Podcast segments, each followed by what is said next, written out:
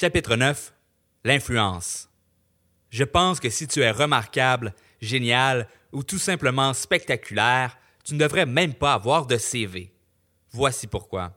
Un CV n'est qu'une excuse pour te rejeter. Une fois que tu m'envoies ton CV, je peux dire Oh, il te manque ça. Et boum, on passe au prochain. Avoir un CV, c'est demander à se faire mettre dans une grosse machine qui filtre les mots-clés. C'est supplier d'avoir un job où tu n'es qu'un engrenage insignifiant dans une énorme machine.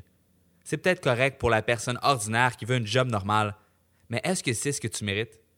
Si tu n'as pas de CV, alors qu'est-ce que tu as?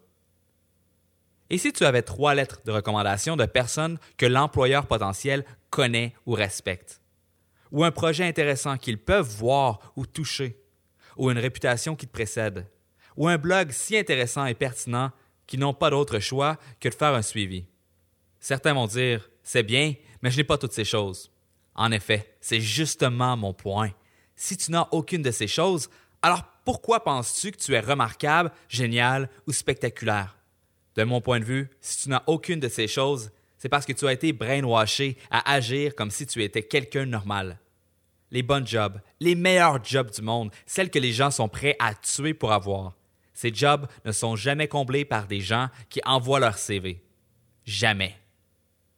Ce que tu viens d'entendre provient d'un article de Seth Godin et je suis complètement d'accord avec lui. Si tu veux plus, ton influence et ta réputation représentent ton meilleur levier pour gravir les échelons et vivre ta vie selon tes propres conditions. Je vais te proposer des idées qui vont sans doute te sembler intenses, voire extrêmes. Ce que je vais dire ne s'adresse pas à tout le monde. On a tous des motivations et ambitions différentes. Mais si tu veux te démarquer et être reconnu comme un des meilleurs de ton industrie, il faut être intense, il faut aller aux extrêmes. Bâtir ta réputation va prendre du temps. Mais si tu persistes, tu pourrais atteindre le statut d'influenceur et, à partir de là, tout devient plus facile. Tu connais le Halo Effect? Non, je ne parle pas du jeu vidéo de Microsoft où Master Chief doit défendre l'humanité contre les Covenants, une race d'aliens vraiment laids et hyper religieux. Ça aurait été cool, mais je parle plutôt du biais cognitif, la tendance humaine à penser qu'une personne est meilleure que ce qu'elle est réellement simplement parce qu'on l'aime bien. C'est ce qui vient avec une bonne réputation. Les chasseurs de tête vont t'approcher avec des offres d'emploi alléchantes. Tu vas devenir une source de prospects pour l'entreprise dans laquelle tu opères et tu vas développer une audience prête à te supporter, advenant le cas où tu décides de devenir un entrepreneur. Toutes des choses qui vont t'amener une plus grande stabilité, même dans notre économie incertaine, ainsi qu'un chèque de paie plus intéressant. Maintenant, comment fait-on pour devenir un influenceur? tu vas voir, c'est relativement simple. Ce qu'une adolescente peut nous apprendre sur l'influence et le marketing. As-tu déjà entendu parler des blogs?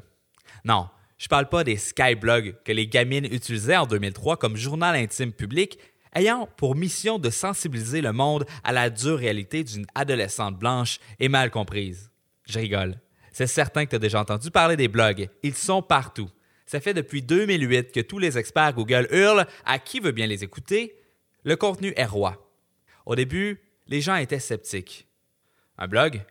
Comme les adolescentes, tu veux que ma compagnie ouvre un blog? Mais aujourd'hui, un consensus s'est formé. Pour être capable de vendre quoi que ce soit, on doit capter et garder l'attention des gens. Et dans un monde comme le nôtre, où nous sommes constamment bombardés de messages publicitaires, faire une publicité dans le journal ou à la radio ne suffit plus l'attention est devenue la monnaie numéro un de notre économie. C'est pourquoi les compagnies ont mis leur orgueil de côté et comme ta petite sœur, elles ont un blog. Sais-tu qui d'autre devrait mettre son orgueil de côté pour faire comme elle? Toi.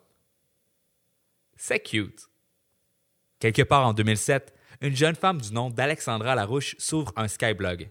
Elle ne savait pas trop pourquoi, c'était la mode, elle suivait la tendance. Après avoir parlé un peu de tout et de rien, elle a décidé de partir un nouveau blog qui allait se concentrer sur la mode et le maquillage. Si tu l'avais vu, tu aurais dit c'est cute. Pour ensuite penser mais c'est dommage, la vie d'adulte va bientôt te rattraper. Aujourd'hui, 190 000 personnes suivent sa vie sur YouTube et 154 000 personnes sur Instagram. Elle possède sa propre collection avec Lise Wattier. Apprendre l'influence. La morale que j'en retire n'a rien à voir avec un discours motivateur de gourou cheap. Suis tes rêves, n'abandonne jamais. Yeah, right. Lorsqu'on publie du contenu sur Internet, on apprend à capter et garder l'attention des gens. On apprend à vendre une image et servir une audience. Le conseil du gourou n'est pas bon pour la simple et bonne raison que tout le monde est rempli de gens qui ont suivi leurs rêves, n'ont jamais abandonné et n'ont jamais rien fait de bon. Je ne veux pas que tu suives tes rêves. Ce que je te souhaite, c'est d'avoir le succès et la reconnaissance que tu mérites. Et pour faire ça, tu as besoin d'une audience et tu as besoin de cultiver ton influence. Voici ce que je te propose. Lorsque tu complètes des projets intéressants, que tu mets sur pied des initiatives prometteuses ou découvres des stratégies ou tactiques qui fonctionnent bien, offre ces informations aux autres professionnels de ton industrie. Pas sous la forme prétentieuse d'un expert qui enseigne la vérité absolue, mais sous celle d'un étudiant, un éternel élève de la vie qui partage ses apprentissages sur son chemin. Si tu te dis, il faut faire les choses comme ça, avec l'arrogance d'un Kanye West en version pas mal plus pauvre, les autres vont se dire, et avec raison, mais pour qui est-ce qu'il se prend, lui? Enlève l'ego, l'arrogance, la certitude de ton discours. Explique d'où est venue l'idée, parle du processus pour la mettre en place et donne les résultats que tu as obtenus. Laisse le lecteur être le juge de ta grandeur. C'est possible que tu ne sois pas particulièrement bon pour écrire ou encore habile avec une caméra. Ne laisse pas tes compétences te limiter. Apprends. On part tous de la case départ. Il n'y a aucune honte. Que ce soit sous la forme audio, vidéo ou textuelle, essaie de maîtriser la forme et le contenant. Une fois à l'aise, demande-toi comment faire pour te démarquer, bâtir une audience et gagner de vrais fans. Un article à la fois, familiarise-toi avec les listes de courriels, le référencement et le graphisme. Apprends à écrire des textes qui vendent, faire des vidéos qui deviennent virales et des visuels qui font cliquer. Tu peux faire ça chaque semaine, une fois par deux semaines ou une fois par mois. L'important, c'est de le faire. Ça peut être sur ta plateforme, comme un blog, sur LinkedIn, Facebook, YouTube, Medium, iTunes. Prends le média que tu préfères et fonce. Il n'y a qu'une seule règle. Tu dois avoir un nom de domaine. Lorsque tu publies ailleurs que sur ton propre site Web, sache que tu n'es pas chez toi. YouTube ou Facebook peuvent décider à tout moment de te jeter dehors sans dire bonsoir. Ça coûte 12 par année, pas besoin de penser à un original, achète www.tonnom.com. Pour les mêmes raisons, tu dois développer un canal de communication direct avec ton audience et couper les intermédiaires. Pour l'instant, il n'existe que trois façons de faire les adresses postales des gens, leur numéro de téléphone et leur adresse courriel. À moins que tu ne veuilles envoyer des lettres papier aux gens, il ne te reste que les deux dernières options. Le texto peut être une belle solution, mais les limitations sont très élevées, ce qui nous laisse avec la liste de courriels. Peu importe la forme de ton contenu ou l'endroit où il est hébergé, tu dois toujours faire deux choses. Un, dire aux gens de s'abonner à ton contenu par courriel. Et deux, pointer vers ton nom de domaine. Idéalement, les gens s'abonnent à ton infolettre à partir de ton nom de domaine. On fait ça en créant ce qu'on surnomme une page de capture. Google est le site web le plus populaire du monde et il décide en grande partie qui peut joindre le club des sites cool qu'il va afficher dans ses résultats. Plus tu possèdes de liens sur Internet qui pointent vers ton nom de domaine, plus il va gagner en autorité. La même page affichée sur deux sites différents ne va pas apparaître au même endroit dans les résultats de recherche. Il y en a un des deux qui va avoir beaucoup plus de trafic que l'autre, simplement parce qu'il a une bonne réputation. Bâtir des liens vers ton site Web est pour Google ce qu'utiliser ta carte de crédit intelligemment est pour les banques. Je ne veux pas aller trop loin dans les détails techniques de la création de ta plateforme et du développement de ton audience. Si ça t'intéresse, j'ai rédigé un livre complet sur le sujet que tu peux trouver gratuitement au www.latranchée.com baroblique ebook e p o o k blog, B-L-O-G-U-E. Si tu veux devenir un influenceur, te faire inviter à donner des conférences prestigieuses, te faire approcher par des chasseurs de tête et pouvoir détruire ton CV à tout jamais, la meilleure façon de faire est de développer une audience. Imagine l'impact que ça aurait si tu entretenais des relations avec plus de 5000 professionnels de ton milieu chaque semaine. Tout ça via une infolette personnelle, drôle, instructive et pertinente. Imagine ce qu'un blog pourrait t'apporter. Lorsque tous les cadres ou employés de ton milieu cherchent une information sur les moteurs de recherche, que ce soit toi qui leur donne la réponse. Que des centaines de gens te découvrent chaque jour, sans que tu aies quoi que ce soit à faire, et tout ça complètement gratuitement. Imagine que tu deviennes plus respecté et plus populaire que la compagnie pour laquelle tu travailles. L'argument contre l'influence. Tu te demandes sans doute pourquoi est-ce que si peu de gens prennent la peine de développer leur influence si les avantages sont si incroyables. Comme ma grand-mère dit si bien, il y a anguille sous roche. Tu as raison de douter. C'est pourquoi, au début du chapitre, j'ai affirmé que tu allais me trouver intense. Je t'ai expliqué le principe général, qui est très simple, mais je ne t'ai pas encore parlé des efforts que ça demande. Une des catégories du forum de ma compagnie, la tranchée, se nomme Journal de progrès. Le concept est simple, les gens annoncent leur objectif et la communauté fait un suivi avec eux à travers le temps. En principe, c'est absolument génial, mais la réalité est un peu décevante. Si tu te rends sur la page et que tu descends un peu pour voir les sujets les plus anciens, tu vas vite réaliser que c'est rempli de gens plein de bonnes intentions qui ont déclaré haut et fort qu'ils allaient lancer leur blog, écrire un livre, partir leur entreprise. Et, un an plus tard, pas de blog, pas de livre, pas d'entreprise. Bâtir une audience est un travail d'endurance. Ça prend du temps, de la persévérance et une dose herculéenne de patience. On pense que ça prend trois mois, mais la réalité est que ça risque de prendre trois ans. Peu de gens le font pour la simple et bonne raison que c'est long. Pas parce que c'est compliqué, mais parce que les gens aiment mieux passer leur samedi sur le bord de la piscine en buvant une grosse bière qu'à écrire un article de blog ou éditer une vidéo. Ils aiment mieux s'acheter une nouvelle voiture que d'investir 100 à 200 dollars par mois pour un hébergeur, une caméra et un peu de publicité Facebook. Ils aiment mieux écouter Game of Thrones que d'être mis face à leur incompétence et d'être obligés, à 34 ans, de prendre un cours en ligne pour apprendre comment faire quelque chose que personne d'autre autour d'eux ne semble avoir besoin d'apprendre.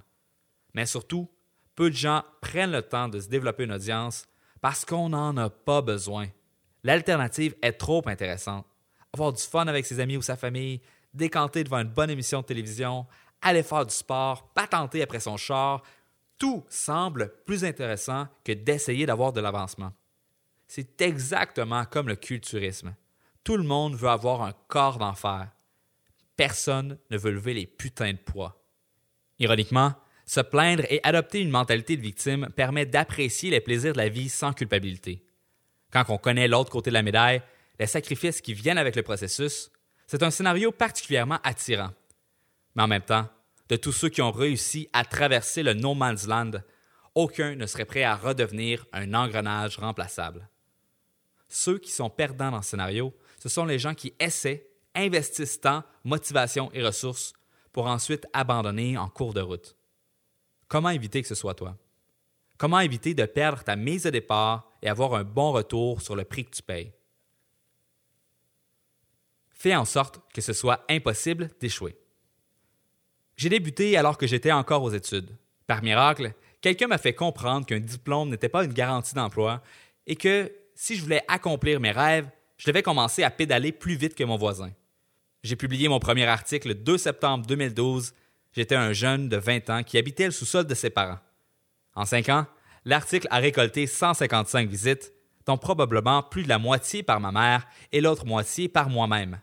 J'étais complètement perdu, je n'avais aucune idée de ce que je faisais. Du lancement jusqu'au mois de septembre 2017, mon blog a été lu par plus de 1,2 million de personnes et continue de recevoir entre 30 et 50 000 visiteurs uniques par mois. À 24 ans, j'ai refusé une offre d'emploi dans les six chiffres et personne n'a demandé à voir mon CV.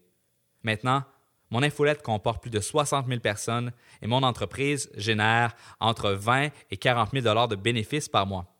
En rétrospective, c'est impressionnant. Mais dans les faits, ça ne l'est pas. J'ai commencé à bloguer sans trop de sérieux, ne sachant pas trop où me diriger. Ça m'a pris un an avant de réaliser que je devais servir une audience en prenant le chapeau d'un élève qui partage ses apprentissages. À partir de ce point, j'ai commencé à considérer mon blog comme une entreprise et moi comme un employé. Je publiais un minimum de 800 mots chaque semaine en testant tout ce qu'il est possible de faire pour atteindre un maximum de gens le plus rapidement possible référencement, techniques de rédaction, publicité, médias sociaux. J'expérimentais avec les robots Twitter et Google ⁇ alors que personne n'y prêtait attention. J'interagissais dans les groupes LinkedIn et j'entrais en contact avec d'autres blogueurs chaque semaine. J'investissais 10% de mon salaire, à 11 de l'heure, en publicité Facebook et beaucoup plus en équipement de travail, caméra, ordinateur et logiciel. C'était impossible d'échouer.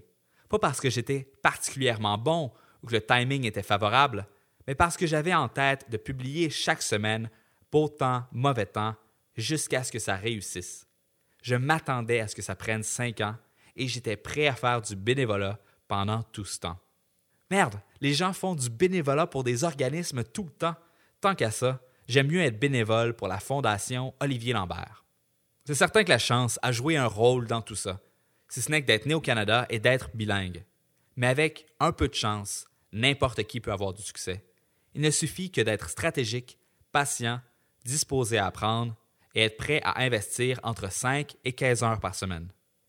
Quand on fait les choses à moitié, qu'on refuse d'apprendre quoi que ce soit et qu'on abandonne à la moindre embûche, c'est impossible de réussir. Fais plutôt en sorte que ce soit impossible de ne pas réussir. Une guerre de designers. Nathan Barry et Chris Coyer ont tous deux commencé à apprendre le design web en 2006.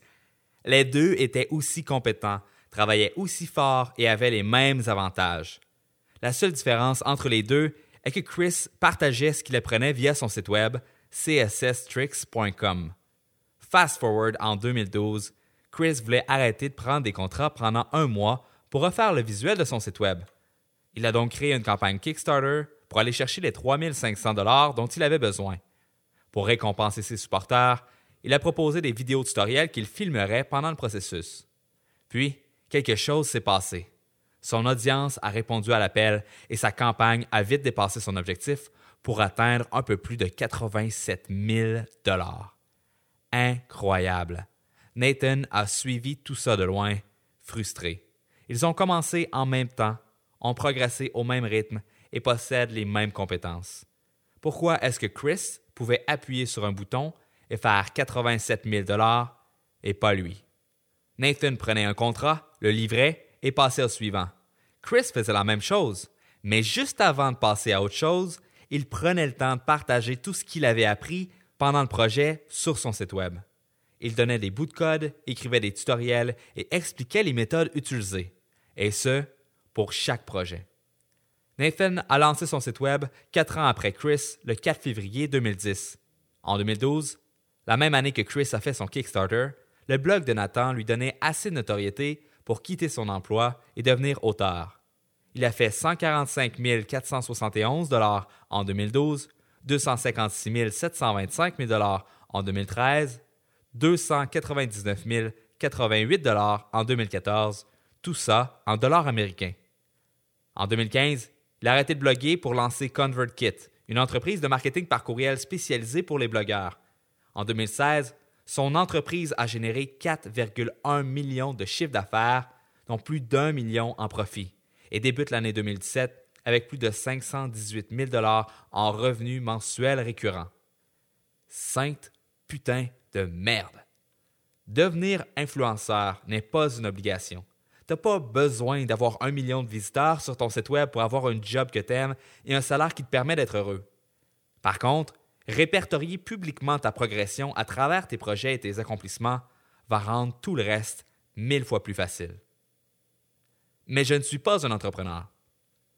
Toutes les histoires dont j'ai parlé ont mené à l'entrepreneuriat. La raison est simple. Lorsqu'on a une audience, c'est vraiment difficile de ne pas devenir un entrepreneur. Les gens vont se mettre à t'écrire pour te demander de leur vendre quelque chose. Ils vont te confier leurs frustrations, besoins, peur et désir, et toutes ces informations vont te donner une certaine perspective sur le marché. De ce nouveau point de vue va naître l'ambition d'aider ces gens en leur proposant un produit ou un service. Mais si tu n'as aucune envie de devenir entrepreneur, sache que cette fin n'est pas sans issue.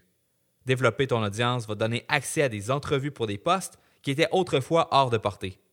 Les employés transfèrent une partie de leur notoriété à la compagnie pour laquelle ils travaillent si tu es designer et que 30 000 personnes suivent ton travail sur Instagram, tu as beaucoup plus de valeur aux yeux d'une agence qu'un designer équivalent mais peu connu.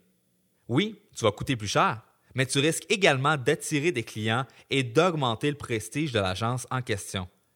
Si l'employeur préfère engager l'autre personne, c'est parce qu'il recherche un engrenage remplaçable, exactement ce que tu cherches à éviter.